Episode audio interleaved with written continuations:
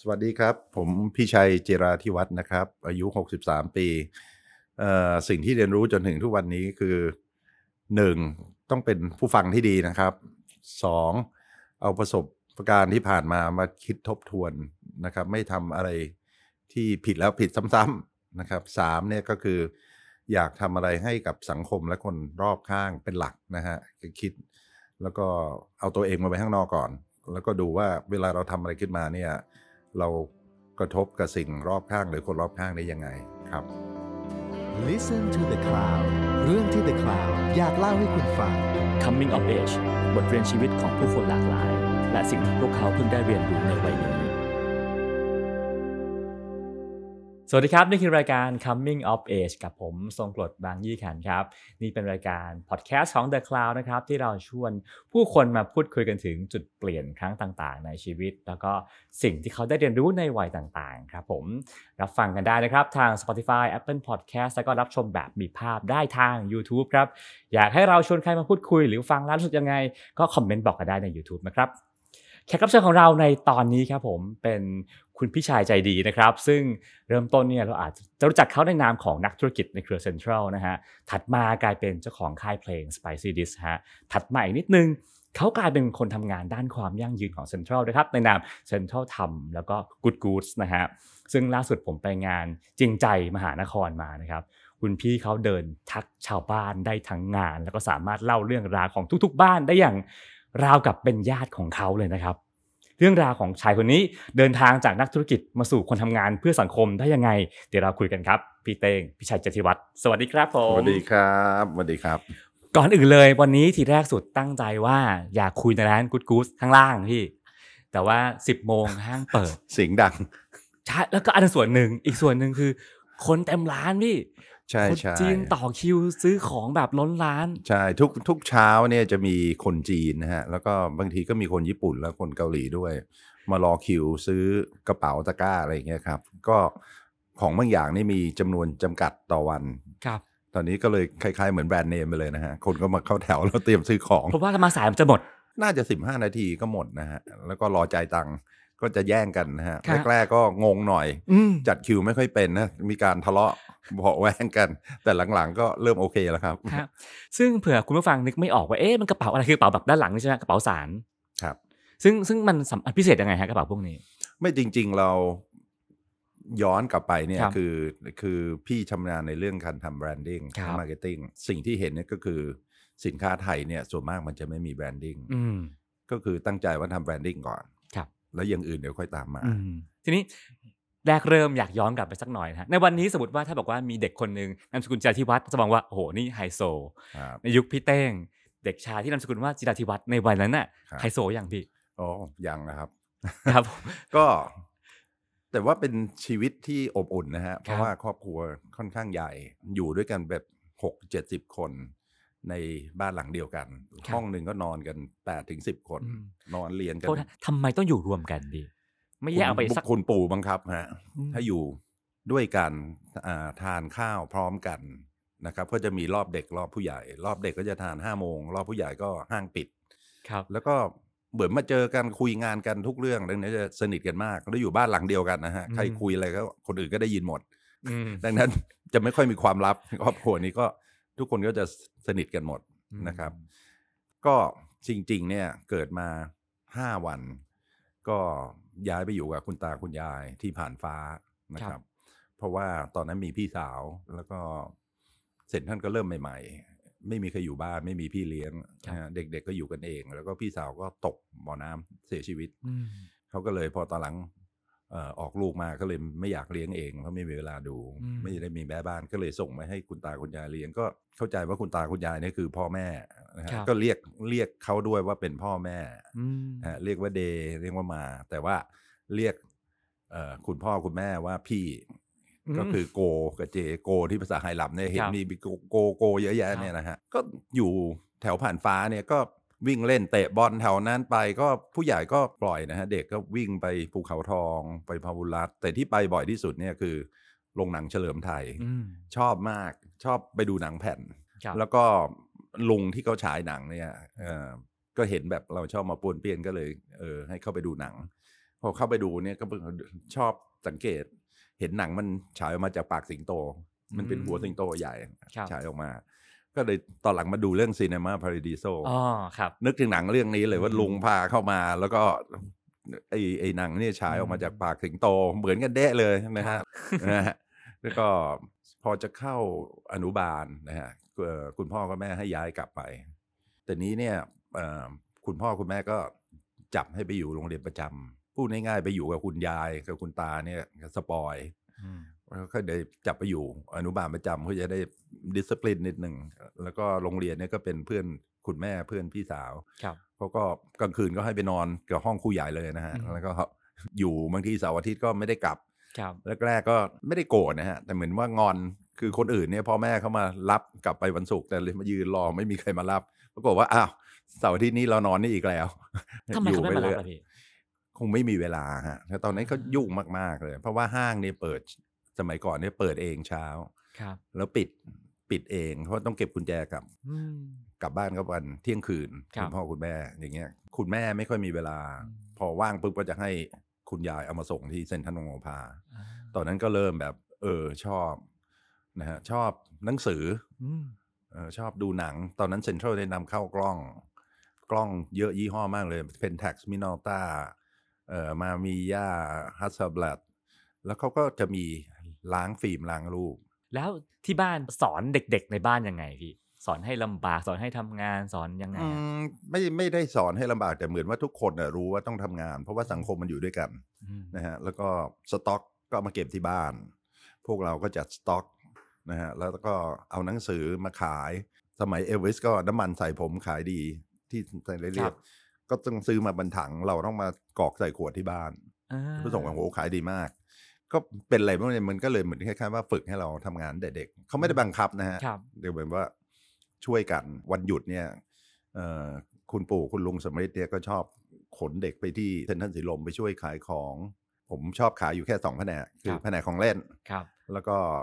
แผนกแผ่นเสียง แล้วสมัยก่อนเซ็นทรัลสีลมเนี่ยมันเป็นอะไรที่ใหม่ อืม เราจะมีห้องให้ลูกค้าเอ่อฟังเพลงก่อนที่จะซื้อเอ่อแผ่นเสียงเราแกะมา แล้วก็เปิดเพลงแล้วสัก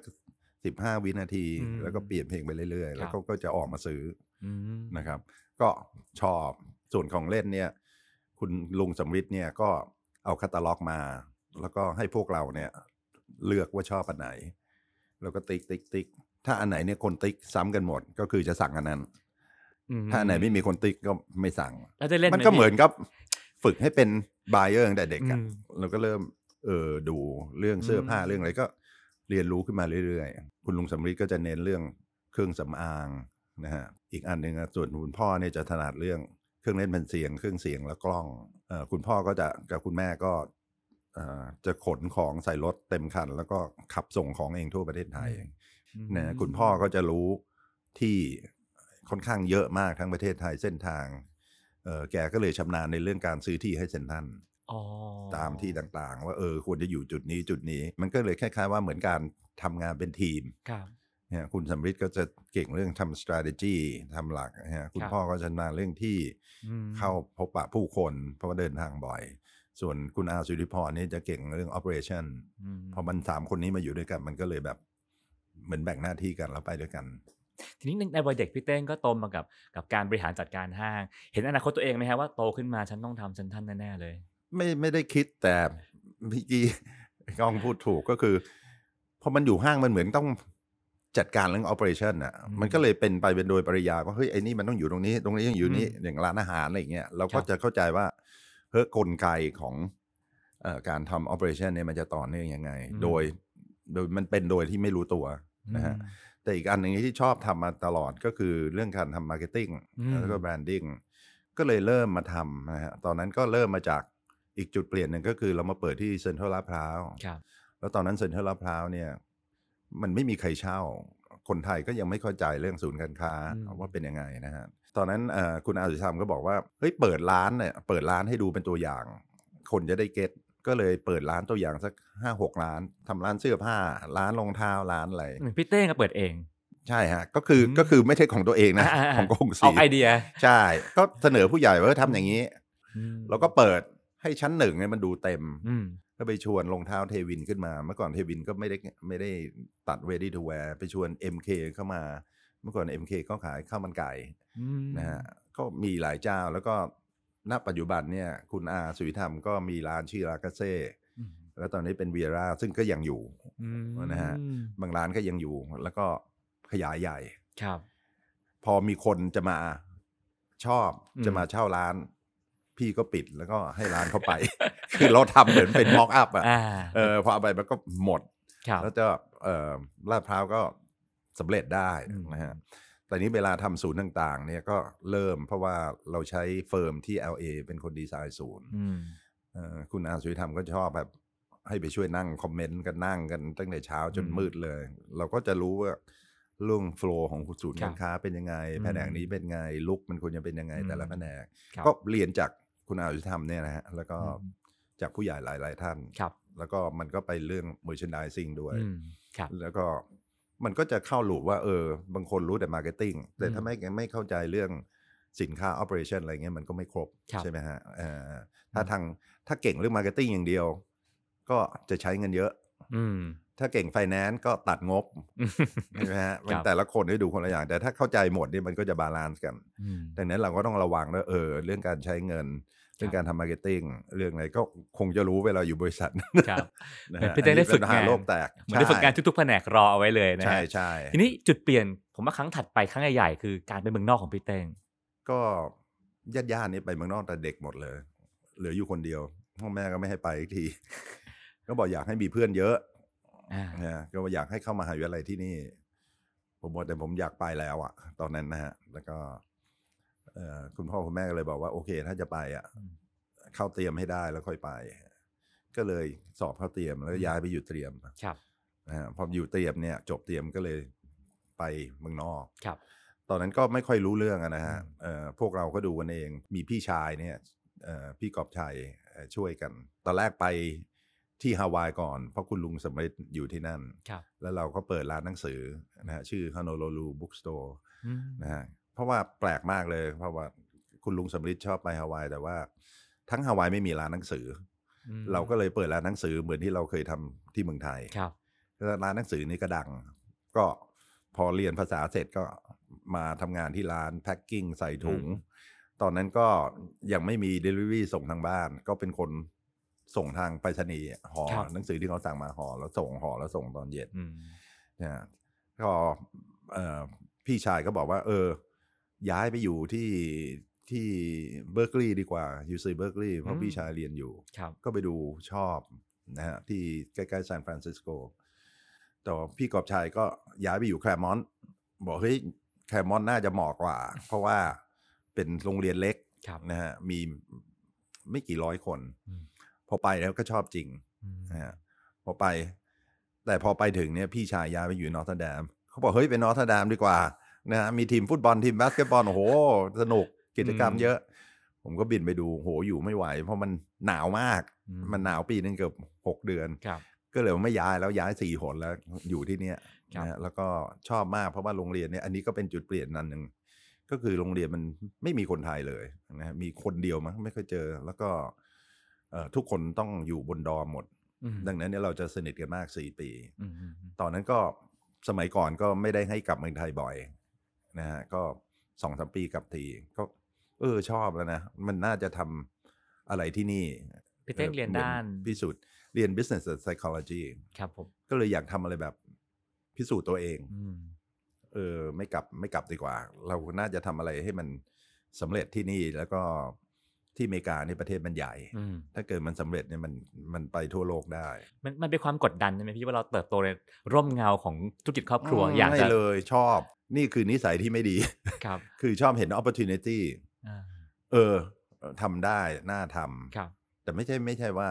ที่บ้านกดดันที่บ้านไม่เคยกดดันจริง อืม ๆเออ หรือว่ารู้สึกว่าเอ้ยเราอยากจะมีชื่อของเราอ่ะเป็นไม่ใช่ภายในครอบครัวแต่ว่าแบรนด์ของเราเอง เห็น opportunity มากกว่า มากกว่า อันนี้เป็นหลัก ครับ ก็เลย นะฮะ ทำร้านอาหาร ใช่สองนี่เราก็ยังเด็กอยู่ว่าเออ มันก็น่าจะทำอะไรได้ใช่ไหมฮะ ครับ ตอนแรกเปิดร้านไทยก่อน ชื่อ Talking Thai นะฮะอยู่ Third Street พมานาถ้าใครไป LA ตอนนี้ถนนนั้นดังมาก แต่สมัยก่อนเนี่ย คือมีแต่โฮมเลส ครับ รัฐบาลบอกว่าถ้าใครมาเปิดตรงนี้ก็ไม่ต้องเสียภาษีรายได้ และมีเงินช่วยเหลือด้วยอะไรเนี่ยเออ ก็เลยมาเปิด อืม แต่มันยากมากเลย เพราะว่าทุกวันเนี่ยมีโฮมเลสมานอนหน้าประตู ครับ มัน depressing นะฮะ แต่ว่าร้านก็โอเค ดังก็เรียนรู้เยอะ ร้านก็สร้างเองไม่ได้ใช้รับเหมานะ อื ฮะ ม เมืองนอกก็ทำอะไรเองก็เอาหนังสือมาอ่าน ปูพื้นเสร็จก็เรียกซิตี้มาตรวจ ปูผนังเสร็จก็เรียกซิตี้มาตรวจมันเป็เป็น น พี่ ขั้น เต้ง ตอน ปูพื้นเองเหรอครับ ทำทำเองหมดเลยฮะ โอ้ เช่าเครื่องมาเอ่อเรียกเพื่อนมาช่วยห้าหกคน เหนื่อยแต่เรียนรู้เยอะและสนุก อืม นะฮะแล้วก็พอเปิด ก็ค่อนข้างจะร้านเนี่ยทำเรียบๆ จริง ๆ เหมือนอาร์ตแกลเลอรี่เลยผนังสูงขาวหมด แล้วก็ ครับ เปลี่ยนรูปเอา อืม เอารูปมาขายรูปเพื่อนๆ อืม นะฮะตอนนั้นก็คนชอบเยอะนะฮะ แล้วก็โรงเรียนเนี่ยเอ่อผมจบพิเซอร์มาที่คลามอนเขาก็เอ่อแฮปปี้มากเพราะว่าทุกปีเนี่ยเอ่อปีละสองครั้งก็จะจัดไอไอเอาเพนติ้งของนักเรียนเนี่ยมาขายเอาเงินเข้าโรงเรียน ครับ นะฮะก็เป็นเป็นอีเวนท์ที่จัดประจำแล้วมีเพื่อนคนหนึ่งก็เลยบอกว่า เฮ้ย มาเปิดร้านอาหารไทยแล้วส่งตามบ้านดีกว่า โหยไอเดียนั้นใหม่มากในยุคยุคนั้น ใช่ครับ แล้วก็เออ พยายามเขาว่าพยายามอธิบายให้ฟัง มันมี convenient food กับ fast food fast food ก็คือเหมือน McDonald's Burger King คุณไปซื้อนะมัน ครับ เร็ว แต่ convenient food ก็คืออยู่ที่ไหนก็ได้ อืม ต้องได้อาหารนะฮะตอนนั้น Domino เพิ่งเริ่ม ครับ ไม่นานที่ LA นะฮะนอกนั้นไม่มีเลยคู่แข่งนะฮะ อืม ก็มีร้านจีนร้านไทยที่แบบไปส่งกันเอง ค อะไรรับ เงี้ย เราก็เลยเลือกที่ที่เวสต์วูดฮะก่อนที่จะไปตรงนั้นเนี่ยเราก็บอกว่าเอ๊ะทำเซอร์เวยเนี่ย คนทานอาหารไทยกี่เปอร์เซ็นต์ อืม ปรากฏว่าอาหารอิตาเลียนเนี่ยรวมพิซซ่าเนี่ย คนอเมริกันทาน 80%ณตอนนั้น ครับ อาหารจีนประมาณ อืม 50 แต่อาหารไทยเนี่ยประมาณเปอร์เซ็นต์เดียว อืม ก็บอกให้ยทำไมอาหารไทยเปอร์เซ็นต์เดียว เพราะว่าส่วนมากอาหารไทยที่น่าจะขายเอ่อเนื้อผัดน้ำมันหอย ครับ ผัดเปรี้ยวหวานนะฮะที่เป็นหลัก มันมันไม่ใช่อาหารไทยอะเป็นอาหารจีน ครับ ดังนั้นเนี่ยถ้าไปอเมริกายุโรปเนี่ยจะชอบเขียนว่าไทยช n นี e ฟู้ด อืม หลังๆเนี่ยเพิ่งจะมาป๊อปปูล่าก็เลยบอกว่าไม่เอาละอาหารไทยเราขายอาหารจีนดีกว่า แต่มีอาหารไทยด้วย อืม มีผัดไทย มีต้มยำกุ้ง ครับ มีสามสี่เมนู อืม แล้วก็ใช้ชื่อว่า walk fast W O K ครั walk บ ก็คือเดิน อืม หรือ walk ก็คือผัด ครับ และเร็ว อืม เออ ฝรั่งก็ชอบเหมือนเล่นค อืม ำ walk fast ก็ไปเปิดที่ Westwood ก่อน เพราะว่ากลางวันเนี่ยก็ขายคนออฟฟิศ ม กลางคืนก็ไปขายนักเรียน UCLA มันก็ ครับ จะขายชั่วโมงได้ยาว อืม นะฮะขายตั้งแต่เช้าจนจนตีหนึ่งนะฮะถ้ามีวันหนึ่งเนี่ยเอ่อเราก็เรียกเรียกคนมาเขียนซอฟต์แวร์ ใช้จากจำจากเบอร์โทรศัพท์คล้ายๆว่าเออคุณกล้องเบอร์สามเบอร์เบอร์โทรศัพท์อะไรครับ ค เอ รับ อหนึ่งสองสามสี่ห้า อ่า เออจะสั่งเหมือนเดิมไหมครับไอ้นี่ไอ้นี่คนจะตกใจมากเฮ้ยรู้ได้ไงว่า คิดว่าเราจำได้ ครั้งที่แล้วสั่งนะไอ้นี่ ก็คือเราให้คนมาเขียนซอฟต์แวร์ อื ซึ่งมันค่อนข้างแอดแวน์นะเปิดได้สักเจ็ดแปดเดือน อยู่มาวันหนึ่งออเดอร์มันไหลมาไม่หยุดเลยก็งง เอ๊ะทำไมออเดอร์มันเยอะขนาดนี้ ปรากฏว่ามันมีเคสรอดนี่คิง อืม นะฮะมีวอสนี่คิงรู้สึกมันจะผ่าไฟแดงอะไรไงเนี่ย แล้วตำรวจก็ลากมาแล้วจะบองฟาดกันเอ่อหัวแตกอะไรเงี้ย แล้ว ครับ มีคนไปถ่าย อืม แล้วมาออกทีวีปรากฏว่า โอ้โห คนโกรธทั้งประเทศนะฮะ อืม แล้วก็เออเริ่มมีรายออตก็คือ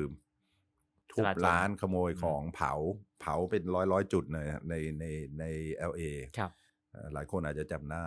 มันคนเลยไม่ออกจากบ้านมันก็เลยว่าสงสัยเราต้องปิดแล้วมั้ง เพราะว่ามันอันตราย แล้ว ครั ก็ บ พนักงานเราก็จะกลับไม่ได้ เพราะรถมงรถเมย์อะไร อืม หยุดวิ่งหมดแล้ว พออีกสองสามวันมาแล้วก็มีกระแส เพราะว่าชีฟออฟพ i c e เนี่ยเอ่อคุมไม่อยู่ อืม คนก็ต่อต้านมาให้ลาออก เขาก็ไม่ลาออก ครับ นะฮะแต่นี่ภาษาอังกฤษเนี่ยลาออกเนี่ยบอก leave the office leave ก็คืออาจจะออกไปพัก ใช่ไหมฮะ ออกไป ครับ กินข้าว หรือ leave the office แปลว่าลาออก อืม เราก็คุยกับทนายปรึกษากับเพื่อนว่า เอารูปเข้ามาใช้ได้ไหม อืม จะโดนฟ้องหรือเปล่า เขาบอกไม่โดน เพราะว่าเขาเป็น Public Figure เหมือนดาราเขาเรีย ครั ก บ Public Figure ล้อได้ เราก็เลยไปเช่าบิลบอร์ดหน้าร้านเลย เพราะว่ามันอยู่ตรงเบเวอร์ลี่ฮิลกับเวสต์วูดอยู่แล้ว ครับ นะฮะแล้วเอารูปเขาบอกว่า when you can't leave the office or want แปลว่าไม่ยอมออก อืม นะฮะออกไม่ได้หรือไม่ยอม อืม ออก call walk fast ให้โทรหาเรา เพราะอีกสองวันนี้โทรศัพท์ดังไม่หยุด เลย นอนอยู่ มิสคอลเป็นร้อย แล้วก็โทรกลับเอ่อนิวยอร์กไทม์ขอสัมภาษณ์เอลเล อืม ไทม์ขอสัมภาษณ์เอ่อวอชิงตันโพส อืม แต่โห จากวันเดียวก็ไปออกทีวีสัมภาษณ์วิทยุอย่างเงี้ยจาก เป็นไวรัลเลย ตอนนั้นดังเลย ดังเลย จากร้านเดียวเนี่ยเรามีอีกสองสามปีเปิดสิบสามล้าน โอ้ เออ ในวัยเท่าไหร่ฮะตอนนั้น ยี่สิบกว่ายี่สิบน่าจะยี่หกยี่เจ็ด โอ้ ยี่สิบแปด ก็ถือว่าเป็นวัยหนุ่มที่ อุ้ยแต่อยู่นานนะฮะ เพราะ ครับ ว่าทำร้านนี่มาจนถึงปีเก้าสี่ ครับ เออถ้าว่าจบปีแบบแปดห้าแปดหกมันอยู่ถึง อืม เก้าสี่เกือบสิบ10 ปี แล้วการที่เราสำเร็จในวัยในวัยหนุ่มๆเนี่ยมันทำให้เรามั่นใจขึ้นกับชีวิตไหมพี่ มั่นใจแต่ตอนนั้นตอนนั้นสิ่งที่เรียนรู้เยอะก็คือเออเชื่อเพื่อนมากไป คือเพื่อนเนี่ยเออเป็นฝรั่งไม่ได้เป็นเพื่อนสนิทนะฮะ ครับ แล้วตอนนั้นก็เออมีคนบอกเอออย่าไปทำอะไรกับเพื่อนสนิทเดี๋ยวทะเลาะกัน อืม นะฮะบอกว่าทำงานกับเพื่อนไม่สนิทนี่แย่กว่าอีก เพราะว่าไว้ใจไม่ได้ เออทีนี้พอกลับมาในวัยหนุ่มที่เราก็สำเร็จมาจากอเมริกาประมาณหนึ่งกลับมาสู่ธุรกิ ไม่ จ รู้สำเร็จหรือเปล่า กลับมาสู่ธุรกิจครอบครัวที่โอ้โหเต็มไปด้วยพี่ป้านาอาพี่น้องเยอะแยะมากมายตามภาษากงสีนะฮะแล้วก็แบบเราก็จะเป็นเด็กๆ เล็ก ๆ ในในบริษัทใหญ่ๆ ใช่ ของที่ ใช่ บ้าน ใช่ ความรู้สึกมันมันรู้สึกเปลี่ยนไปไหมพี่ว่าโอ้โหเรากลับมาเป็นลูกน้องที่บ้านอีกแล้ว จริง ๆ เฉย ๆ นะ คือตั้งแต่ตั้งแต่ตอนที่ทำเซ็นทรัลลาดพร้าวอ่ะ ครับ คือวันหยุดก็เข้าไปช่วยอะไรเงี้ยคือชอบอยู่แล้ว อืม พอกลับมาสักพักตอนนั้นก็ทางครอบครัวก็เริ่มเปลี่ยนวิธีการปกครองในครอบครัว อืม เอ่อสมัยก่อนเนี่ย ถ้าอายุเยอะก็จะได้ตำแหน่งสูง อืม ตอนนี้เขาก็เปลี่ยนเป็นใช้วิธีโหวตก็มีทศนะฮะได้ไปดูเซ็นทรัลนะฮะแล้วก็คุณสุริเกียรติก็ดูโรงแรมอยู่นะฮะแล้วก็พี่ก็เลยได้ไปดูเซ็นทรัลเทรดดิ้ง อืม ก็งงเหมือนกัน ครับ นะฮะเพราะเรายังเด็กอยู่ แล้วก็คุณคุณวิโรธก็บอกว่า เออ เมื่อก่อนเทรดดิ้งอ่ะเราซื้อมาแล้วก็ขายไปฮะแล้วเหมือนเป็นตัวกลาง ชื่อมันเชยแกบอกชื่อมันเชย เปลี่ยนเป็นเซ็นทรัลมาร์เก็ตติ้งกรุ๊ปดีกว่า ก็อยู่มันเก่งมาร์เก็ตติ้งเนี่ยก็เลยเริ่มเปลี่ยนชื่ออ อืม แล้วก็พยายามเปลี่ยน mindset จากบริษัทแทนที่จะเป็นบริษัทขายส่ง ให้มันเป็นคิดว่าเป็นเอ่อเหมือนตัวแนนนำเข้า เพราะว่าถ้าเรามีเจ้าของ Product เนี่ย แล้วเราไปเปิดประเทศอื่น เราก็อยากให้บริษัทนั้นเนี่ยนำ Product ให้เราดังในประเทศนั้นๆถูกไหมดังนั้นเนี่ยมันต้องไม่ใช่ว่าซื้อมาแล้วเอ่อทำ distribution อย่างเดียว มันต้องใส่ marketing เข้าไปด้วยทำอะไรพวกนี้เป็น ตอนนั้นก็เหนื่อยนะฮะ เพราะว่าปองสบู่แตกพอดี อืม อันนี้คือคืออีกจุดหนึ่งนะฮะก็แบงค์ล้มเยอะนะฮะบริษัทก็ล้มเยอะเออเราก็มาดูว่าโหถ้าจะทำต่อเนี่ยกำไรยากมากเลยนะฮะคุณวิโรธก็บอกโอเคทำตัวเลขเสร็จเรียบร้อย ให้ไปคุยกับแบงค์ต่อรองเรื่องแฮกคัดโอ้โห ยังเด็กอยู่เลย เออเอาเรียกมาคุยหมดเลยนะฮะแล้วก็ให้เอาพนักงานออกเจ็ดร้อยคนนะฮะ อืม เราก็ดู ทำตัวเลขได้ร้อยหนึ่งอ่ะ แกดู โอเคเจ็ดร้อยไปทำมาใหม่ เออ ก็เป็นจุดอะไรอ่ะที่เรียนรู้ทำมาที่ยากที่สุดก็คือเลิกแบรนด์ด้วยนะครับพอเริ่มจัดเป็นหมวดหมู่เนี่ยเซ็นทรัลเป็นรีเทลเป็นโรงแรมเอ่ออาหารเนี่ย เมื่อก่อนเซ็นทรัลพัฒนา ก็นำเข้าเหมือนกัน อืม นำเข้า G2000 นำเข้าหลายแบรนด์เลย ครับ โรงแรมก็นำเข้าซัมซุงไนท์ทำโอ้โห ม คือกลายเป็นทุกบริษัทก็นำเข้าเหมือนกัน เขาก็บอกว่าให้โอนแบรนด์พวกเนี้ยมาให้พี่คนเดียว ม แล้วก็ทุกคนโฟกัส on main business โรงแรมให้ทำแต่โรงแรม ครับ CPN ให้ทำแต่ศูนย์ อืม ไม่ใช่มาทำรีเทล ครับ นะเริ่มจัดระเบียบ แต่นี่พอเอาแบรนด์มามันไม่ใช่ดีนะฮะ เพราะว่าพอเอามาเอามาดูเนี่ย สมมติมีหกร้อยแบรนด์ แบรนด์ที่ทำเงินจริง ๆ เนี่ย มันมีอยู่ประมาณร้อยกว่าแบรนด์ อืม อ่าแกก็บอกว่าให้ไปบอกฝรั่งให้เลิกหมด อืม พวกนี้โอ้โหกว่าจะคุยแต่ละเจ้านี่เหนื่อยมากนะฮะเพราะว่าอย่างเมื่อก่อนจำทามิยาได้ไหมาตรวจรถต่ออะไรเงี้ยเออโอ้โหญี่ปุ่นบินมาเลยมานั่งรอดาดาดาทั้งวันเนี่ยถ้าเป็นคุณปู่อยู่คุณลุงอยู่เขาไม่ให้เลิกหรอก โอ้โห อะไร ประโยค เงี้ย ที่เป็นประโยคคลาสสิกมากนะฮะ ใช่ ถ้าเป็นรุ่นพ่อคุณรุ่นปู่ โอ้ยโดนด่าบางทีบินไปเมืองนอกก็มารอที่ล็อบบี้ต้องคอยหลบหลายแบรนด์เลย อืม นะฮะแล้วก็บางแบรนด์เราก็เก็บไว้ แต่บางอันเนี่ย ถ้ายอดขายน้อยมาก คือบางอันนี่ไม่ใช่ไม่ใช่ขาดทุนนะฮะคือเวลาทำแบรนด์10 ล้านกับทำแบรนด์500 ล้านนี่เหนื่อยเท่ากัน อืม ก็บอกเออมันเล็กไปเลิกเถอะเลิกก็โฟกัสแต่พอเรามีเวลาแล้วเนี่ยไอแบรนด์ใหญ่เนี่ยมันก็จะโตเร็ว อืม อย่าง G Shock นะฮะตอน ค นี้ รับ ก็มีไดเซนที่เอาเข้ามา อืม ตอนไดเซนเอาเข้ามาผู้ใหญ่ก็ว่ากันอุตลุดเลยบอก อืม จะบ้าเอาไดเป่าผมเข้ามาอันละสองหมื่น อืม มันเป็นมันเป็นอะไรที่ใหม่ ยังไม่เข้าใจ นะฮะ อันนี้อีกสิ่งหนึ่งเหมือนกันที่เราอยู่กับพวกผู้ใหญ่ ครับ คือตั้งแต่คุณปู่ คุณลุง คุณพ่อคุณอาเนี่ย ทุกคนจะอัปเดตตัวเองตลอดทันสมัย อืม เออ ดูหนังฟังเพลงเสื้อผ้ารู้จักหมด อืม ทุกยี่ห้อ ถึงแม้จะอายุเยอะนะฮะ ครับ เขาก็ทุกคนนะเป็นคนทันสมัยอ่าแล้วก็อันเนี้ยมันก็เป็นอันหนึ่งที่แบบทำให้พวกเราเป็นอย่างนี้ขึ้นมา คือพยายามมองภาพกว้างๆมากกว่านะครับ แล้วกระเป๋าสารรุ่นสุดคลาสสิกนี่ที่ไปที่มามันคืออะไรพี่มันถึงดังในหมู่คนจีนได้ขนาดนี้ เพราะว่าเคยทำแบรนด์กับไบเออร์มาก่อน อ่า คือตอนแรกเห็นน่ะ ชอบตัวเองชอบ ครับผมอืม ก็เลยชาวบ้านเขาจะทำแบบไซส์ที่แบบไปซื้อของในตลาด อืม ครับ แล้วก็เลยบอกเอ๊ะถ้าทำเป็นแฟชั่นเนี่ยมันต้องทำทรงให้มันทันสมัยใช่ไหมฮะกับสีคือสีใช้ไม่ได้ ก็เลยก็เลยเอ่อให้เขาขึ้นตัวอย่าง ชาวบ้านเนี่ยอย่างหนึ่งไม่ใช่ชาวบ้านนะทุกคนเนี่ยเขาก็ต้องบอกว่าของเขาสวยกว่าเรา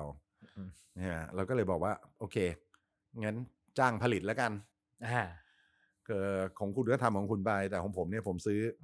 จ้างห้าสิบใบร้อยใบอย่างเงี้ยเขาก็จะเริ่มเห็นว่า เออ ของเรามันขายดีกว่า เขาก็จะเริ่มเปลี่ยน mindset อืม แล้วจะเริ่มให้เขาโฟกัส คือผมก็ไม่เชื่อว่า คนหนึ่งจะทำได้ยี่สิบอย่าง ถ้าทอผ้าเก่งทอไปอย่างเดียวเลยไม่ต้องไปเย็บไม่สังเกตว่าถ้าทอมาเย็บปุ๊บเนี่ยเสื้อผ้ามันก็จะเบี้ยวเบี้ยว อืม ๆทอให้เก่งไปก่อน แล้วค่อยมาเรียนเล่นตัดเย็บ อืม ดังนั้นเนี่ยใครทำเสือก็ทำเสือไป อืม ใครทำนี่ก็ทำนี่ไป ก็จัดแล้วเป็นระบบโลจิสติก อาจจะตัดเสื้อ อาจจะทอผ้าที่ภาคเหนือมาเย็บภาคใต้ก็ได้ ไม่จำเป็นต้องให้มันจบตรงนั้น ครับ ไอ้เรื่องกาแฟนี่เหมือนกัน เราต้องการปลูกป่าเนี่ยคุยกับพี่อาบอกว่า ให้ชาวบ้านปลูกเถอะ แล้วก็มาคั่วที่เดียวหรือสองที่ อืม ก็ทุกคนก็อยากจะคั่วเองมีโรงคั่วเองเสร็จแล้วเอาทำกาแฟเสียหมด อืม มาเสียตอนจบเสียดายมากเลยนะฮะเนี่ยหลักการคิดเหมือนตะกร้าคิดขึ้นมาไง โกโก้คิดมาได้ไง กาแฟคิดมาได้ไง พี่เต้งในวัยสามสิบอ่าทำงานด้วยด้วยวิธีคิดอะไรฮะ ต้องการอะไรฮะ ในชีวิตในวัยสามสิบ แรก ๆ เนี่ยทำเพราะว่าชาลันทำได้เห็นช่องทาง อืม คุยเรื่อง spicy dish กัน ได้ครับ อ่า เป็นหมุดหมายสำคัญของชีวิตไหมฮะสบาย ไม่ ชีวิต ใช่คือตอนนั้นไม่เคยรู้ว่าเมืองไทยมีพวกกระแสอินดี้ด้วยแตกต่าง น้อง ๆ ที่เป็นโปรดิวเซอร์กับนักแต่งเพลง อืม ก็บอกว่า โอ้โหเขาก็ทำเพลงมาก็โดนแก้หมดอ่ะ เพราะว่าผู้ใหญ่ยาวแบบนี้ อืม เราก็ เออ ชอบวงการเพลงหนังศิลปะ ครับ ถ้าเราสนับสนุนพวกนี้ได้เนี่ย อืม มันก็จะมีการก้าวหน้า ใช่ไหมฮะ ในในในวงการไทย แต่นั่นก็บอกก็ว่าทำได้นะค่ายอ่ะ แต่ว่า เอ่อคล้ายๆสหกรณ์อ่ะ ดูแลกันเอง อืม แล้วก็ห้ามเจ๊งนะ อืม ใช่ไหมฮะ ให้มัน ครับ ยั่งยืน แล้วก็ก็เลยทำมาจำได้สามวงแรกก็มีกูไบเดอร์ลองฟองสควีดแอนิมอล ครับ แล้วก็พี่โต้งเซฟเดอะลาพีส อืม เอ๊ะปรากฏว่า เออ มันก็ขึ้นลำดับหนึ่งได้ดีว่า อืม ก็แปลว่าตลาดมันต้องเปลี่ยนไป แปลว่าคนดูเนี่ย ก็อยากเสพอะไรที่มันมันแตกต่าง ครับ แล้วความสุขจากการจากการทำค่ายเพลงมันต่างจากทำห้างไหมพี่ แตกต่างนะก็ห้างมันเป็นอะไรที่เราทำมาตลอดชีวิตและถนัดเนี่ยค่ายเพลงแรกๆเนี่ยไม่เคยทำโอ้เพลงขึ้นอันดับหนึ่งก็น้ำตาไหลนะ แล้วแบบเออจัดคอนเสิร์ตกรู o ไรเดอร์จัดสควีดแอนิมอลเนี่ยโห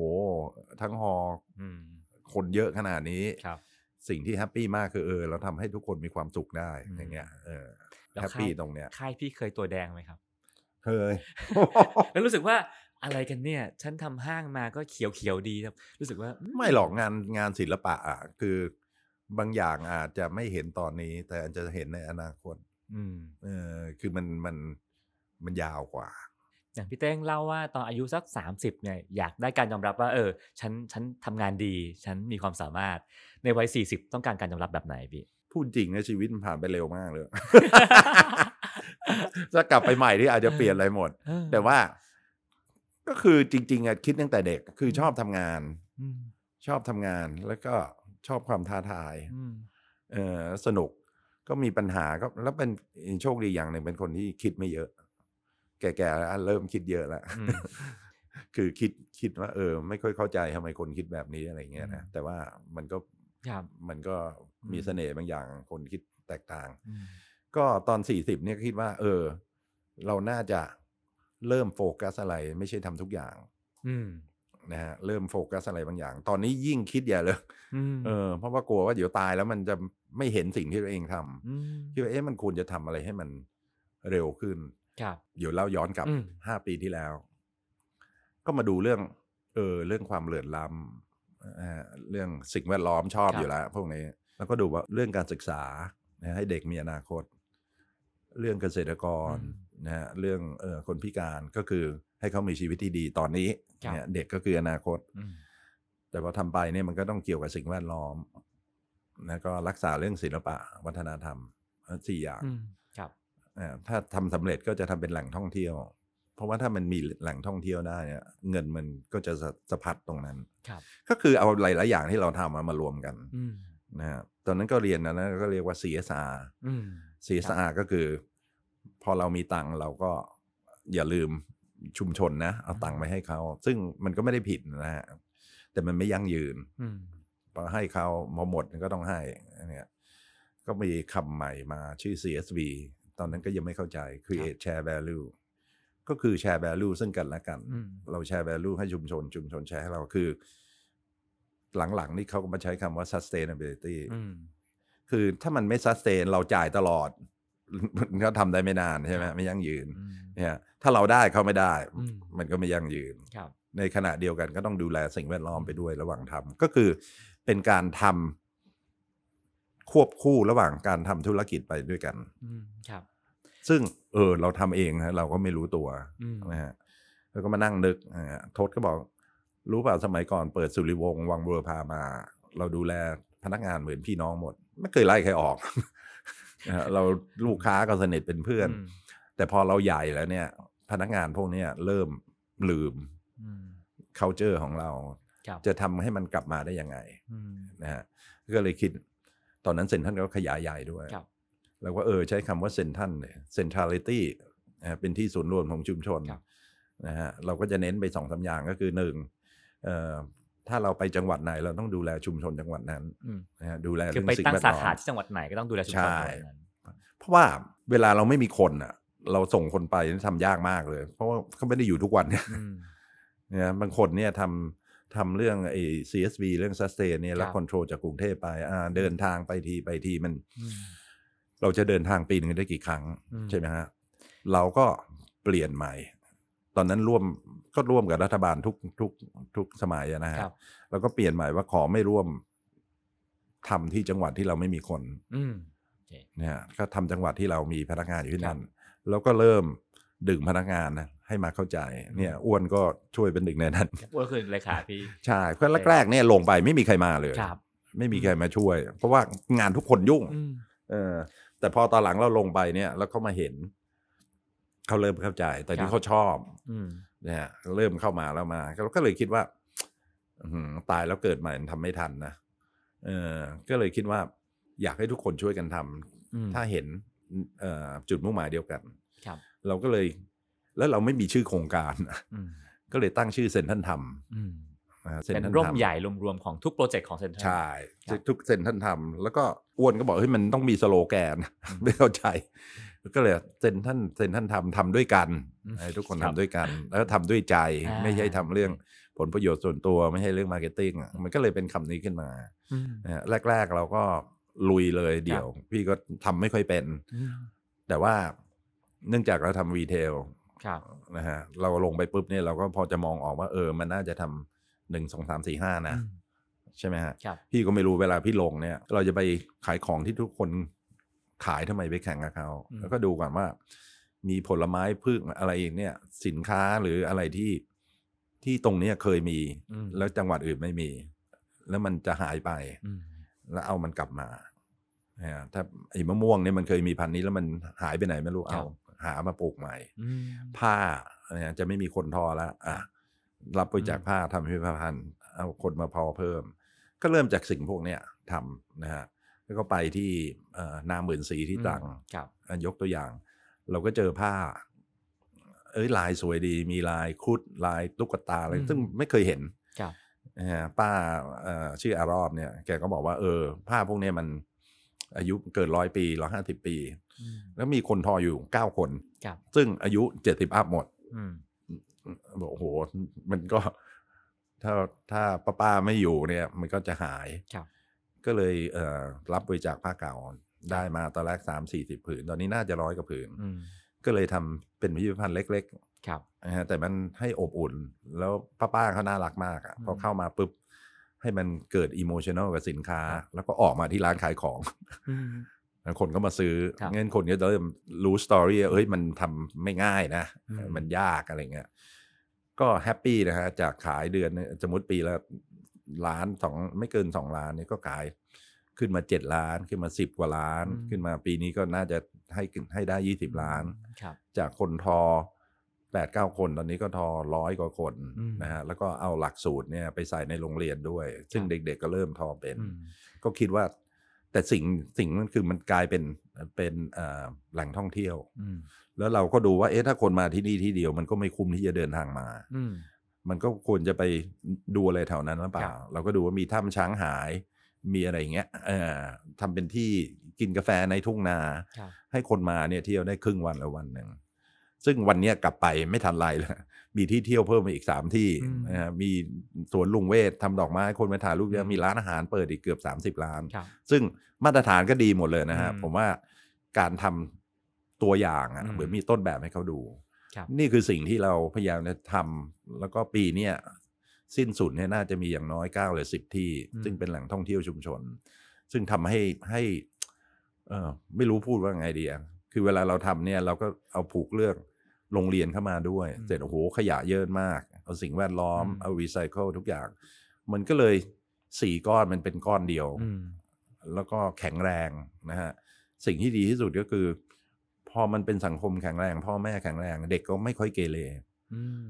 เอ่ามันเป็นสังคมที่แบบช่วยกัน ครับ จะสังเกตว่าบางทีบางพื้นที่เนี่ยเวลาพี่เริ่มไปเนี่ย พ่อแม่ติดการพนันเอ่อติดยาเสพติดเนี้ยเด็กก็จะมีปัญหาเด็กพวกนี้ก็จะมีลูกตั้งแต่อายุสิบสองสิบสามอะไรอย่างเงี้ย มันก็ปัญหามันก็ต่อเนื่องกันไปหมด อืม ทีนี้พอทำขึ้นมาเนี่ยก็เริ่มมีเขาเรียกว่าอะไรอะตัวอย่าง อืม พี่ก็เริ่มบางทีเราพูดเนี่ยเขาไม่ค่อยเชื่อ แต่เวลาชุมชนเขาคุยกันเองเขาเชื่อ แล้วถ้าเขาไปเห็นด้วยตาเขายิ่งเชื่อ ก็บินเขาไปดู อืม ก็เริ่มแบบตอนนี้เริ่มแลกเปลี่ยน บินไปบินมาดูกัน แล้วก็ ดูงานกันแล้วกัน แล้วมันเร็วมาก อืม เพราะขนาดเราทำห้างเรายังต้องบินไปไปดูห้างทั่วโลกเลยใช่ไหม อืม ฮะเออไม่งั้นเนี่ยจะไม่เก็ตและไม่มีอินสปิเรชันพูดง่าย ทีนี้ถ้าคนฟังเผินๆจะคิดว่าพี่เต้งคงสั่งให้ลูกน้องไปทำแต่ทั้งหมดเนี่ยพี่เต้งลงพื้นที่เอง ๆอืมไม่ได้ ปคุยกับชาวบ้า ต้องลง เ ก่อนนะครับเพราะว่าเพราะว่าเราต้องคิด strategy ก่อนแล้วลูกน้องค่อยลง ไม่เหนื่อยอะพี่ ไม่รู้ดิ แล้วพอจะมองออกว่า เออ ที่นี่ควรจะทำแบบนี้นะ คืออย่างเพชรบูรณ์เนี่ยเป็นโปรเจกต์แรก ซึ่งไปดูแล้วเศร้านะ เพราะว่าต้นไม้ใหญ่โดนตัดหมดเรียบ อืม ภูเขาโลน ต้องให้เขาปลูกผัก อืม คือผักเนี่ยมันปลูกสองสามอาทิตย์ก็ได้เงิน ครับ ใช่ไหมแต่ในที่สุดเนี่ยเราต้องการให้เขาปลูกต้นไม้ใหญ่ แต่ต้นไม้ใหญ่นั้นกว่าจะได้เงินสามถึงห้าปีกว่าผลไม้จะออก เขาก็ถ้าสามปีเขาไม่มีตังค์สกบาทก็อยู่ไม่ได้ ก็ ครับ ค่อยๆ มันก็ค่อยมีวันวิวัฒนาการ ครับ นะฮะแล้วก็เป็นแหล่งท่องเที่ยว แต่อย่างชัยภูมิอย่างเงี้ย ครับ เออชอบศึกษาชอบกินด้วยอย่างเงี้ย อืม อีกอย่างหนึ่งที่ยังไม่เล่าก็คือพวกร้านอาหารเนี่ย ครับ ก็คือ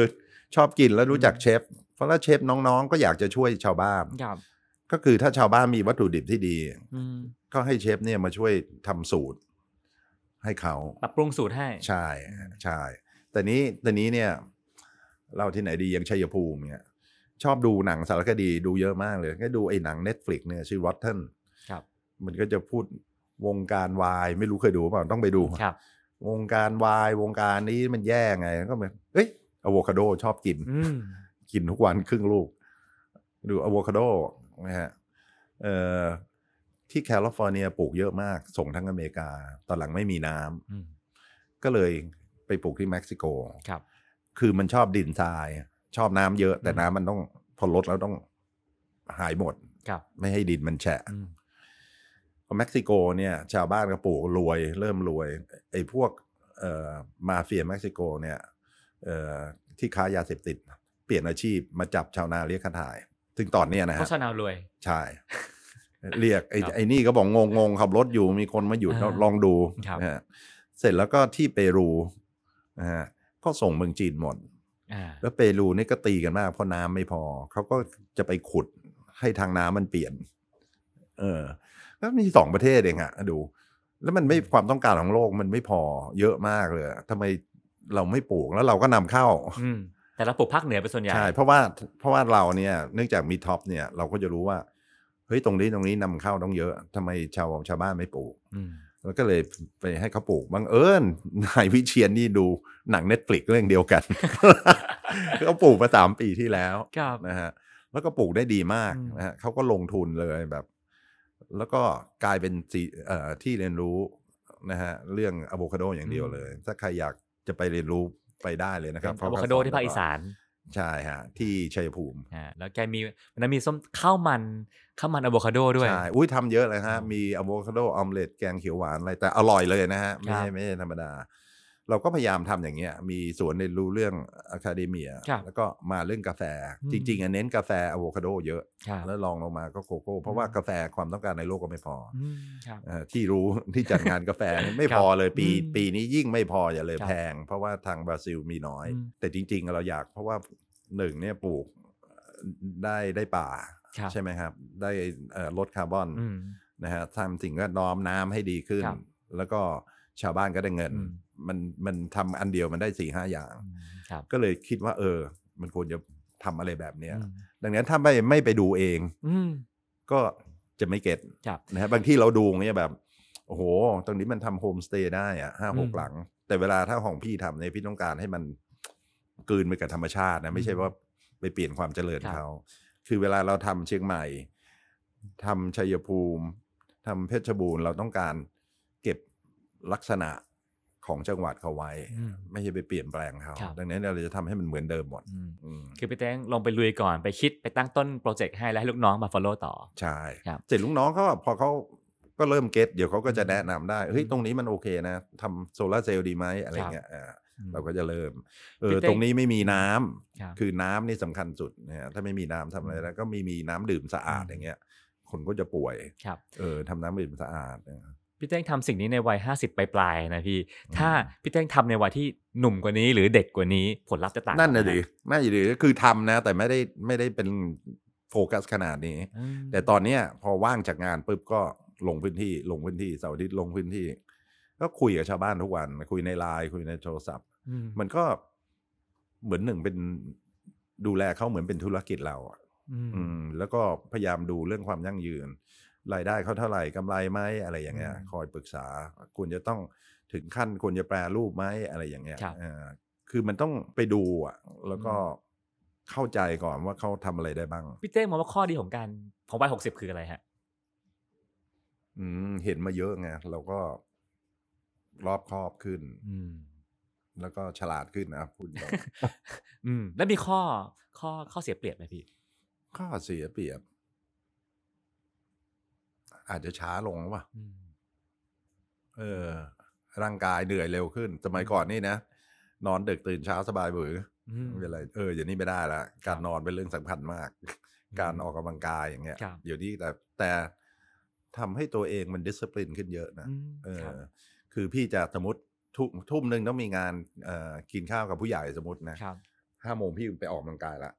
เออ แต่สมัยก่อนเนี่ย เราทำงานได้ตลอดไม่เป็นไร ม นอนเดึกกินเหล้าต่อเช้าตื่นเนี่ยไม่เป็นไรอยู่นี้ไม่ได้แล้วต้อง ตรงนี้ต้องนอนเท่านี้ชั่วโมง ตรงนี้ต้องเล่นกีฬาต้อง อืม ดิส i p ลินตัวเอง แล้วแล้ววัย 60ณวัยเนี้ยพี่เต้งคิดเรื่องอะไรบ้างพี่ บางคนจะคิดเรื่องสุขภาพหรือคิดเรื่อง โอ้ อนาคต สุขภาพแน่นอน แต่ว่าคิดเรื่องโปรเจกต์พวกเนี้ยที่ อืม ไปช่วยชุมชนกับนักเรียนสิ่งแวดล้อมเนี่ยให้มันอยากเร่งให้มันเร็วขึ้น อืม อย่างเงี้ยซึ่งทำได้นะ แล้วก็พยายามให้ทุกคนอ่ะ ช่วยมาดูศึกษาแล้วเอาไปทำด้วย อืม เท่านั้นเองบางคนเนี่ยจากตัวเราง่าย ๆ วันหนึ่งเนี่ย เรื่องสิ่งแวดล้อมเงี้ยว่า เราทิ้งขยะเท่าไหร่ ครับ ใช่ไหมฮะอย่างพี่เนี่ยถ้าเป็นกระดาษเนี่ยทุกอย่างเอาไปรีไซเคิลหมด อืม พลาสติกรีไซเคิลหมด อาหารพี่พี่มีเครื่องทำปุ๋ยเนี่ยซื้อมาในงานเดอะคลาว ครับ นี่แหละ ครับ ก็ อืม ทำปุ๋ยหมด มันก็มันไม่มีขยะเลยอ่ะ อืม เออเออวันหนึ่งเนี่ยก็เกือบไม่มีขยะเลย ถ้าเราสังเกตตัวเราเอง ครับ นะฮะแล้วสิ่งที่เราทำได้ก็คืออย่างร้านอาหารพี่ก็เศษอาหารก็ไปทำปุ๋ยหมด อืม ตอนนี้เราก็เริ่มโปรเจกต์หลายโปรเจกต์นะฮะที่สมุยโมเดลก็เอาเศษอาหารเนี่ยจากจากแฟมิลี่มาจากโรงแรมทั้งหมดเนี่ยไปทำปุ๋ยให้โรงเรียนช่วยดูแล แล้วก็จะทำที่เชียงใหม่ก็จะเริ่มไปอีกหลายจังหวัดชัยภูมินะ อื ฮะ ม ก็มันก็ไม่ได้ยากนะ ครั มัน บ เหมือนคล้ายๆว่า เด็กๆอะ่ะ อืม ตื่นมาอาบน้ำแปรงฟัน ดื้อไม่ยอมแปรงฟันอะไรอย่างเงี้ยไม่อาบน้ำอะไรเงี้ยเออแต่พอมันทำทุกวันมันก็ มันก็เป็นนิสัย ครับ อืม สุดท้ายแล้วพี่ถ้าจะถามว่าพี่ชัยจิราธิวัฒน์คือใคร พี่จะตอบว่าเขาคือใครพี่ อืมอันนี้ให้น้องๆพูดดีกว่า เอออ่ะสมมติอ่ะคิดว่า ไม่รู้ ผม สิ ว่าเออตัวเองเป็นเพราะพี่ทำหลายอย่างมาก อืม ๆ พี่คิดว่าจุดร่วมกันของทุกอย่างที่พี่ทำอ่ะพี่คือใครฮะ ไม่หรอกคือเราอยากทำอะไรที่มันเอ่อสังคมประเทศไทยดีขึ้น คือถ้าเป็นตัวพี่นะตอนนี้น่าจะมาเน้นเรื่องพวกนี้เป็นหลัก อืม เอ่อดังนั้นเนี่ยที่เราเห็นนะ ว่าเรื่องชุมชนเรื่องอะไรแล้วก็น่ารักดีอ่ะพอเห็นชุมชนเขาแบบเออมีความสุข อืม เออแล้วก็เติบโตได้เร็ว ครับ ก็เป็นอีกหนึ่งเรี่ยวแรงใน ไม่อยากจะเห็นว่าตัวตนพี่เป็นใครยังไม่รู้เลย แต่อยากช่วยนะ ช่วยหมดเออถ้าช่วยได้อย่างเช่นโครงการหนังโครงการศิลปะอะไรอย่างเงี้ย มีพล็อดยังฮะมีบทยังฮะ น่าอาจจะทำนะสองเรื่อง เรื่องเกี่ยวกับ เดี๋ยวไว้บอก ไม่เรื่องเกี่ยวกับอาหารผลไม้ประเทศไทย อยากให้คนดูแล้วก็เอ่อเข้าใจมาเที่ยวเมืองไทยแล้วมากินอาหารไทยเอ่อออีกอันหนึ่งก็อยากจะทำเป็นมิวสิควล อืม เพลงก็คุยกับบอยตรายอยู่อะไรเงี้ยครับ เออพวกคนคันมืออยากทำพวกเนี้ยเออ ครับ งั้นเดี๋ยวครั้งหน้าเราคุยกันเรื่องหนังพี่เต้งนะครับ หลายเรื่อง รีบทำนะครับพี่ เดี๋ยววันหลังไปต่างจังหวัดด้วยกันนะครับ ยินดีครับพี่ เกิดทางเราช่วยอะไรได้บ้าง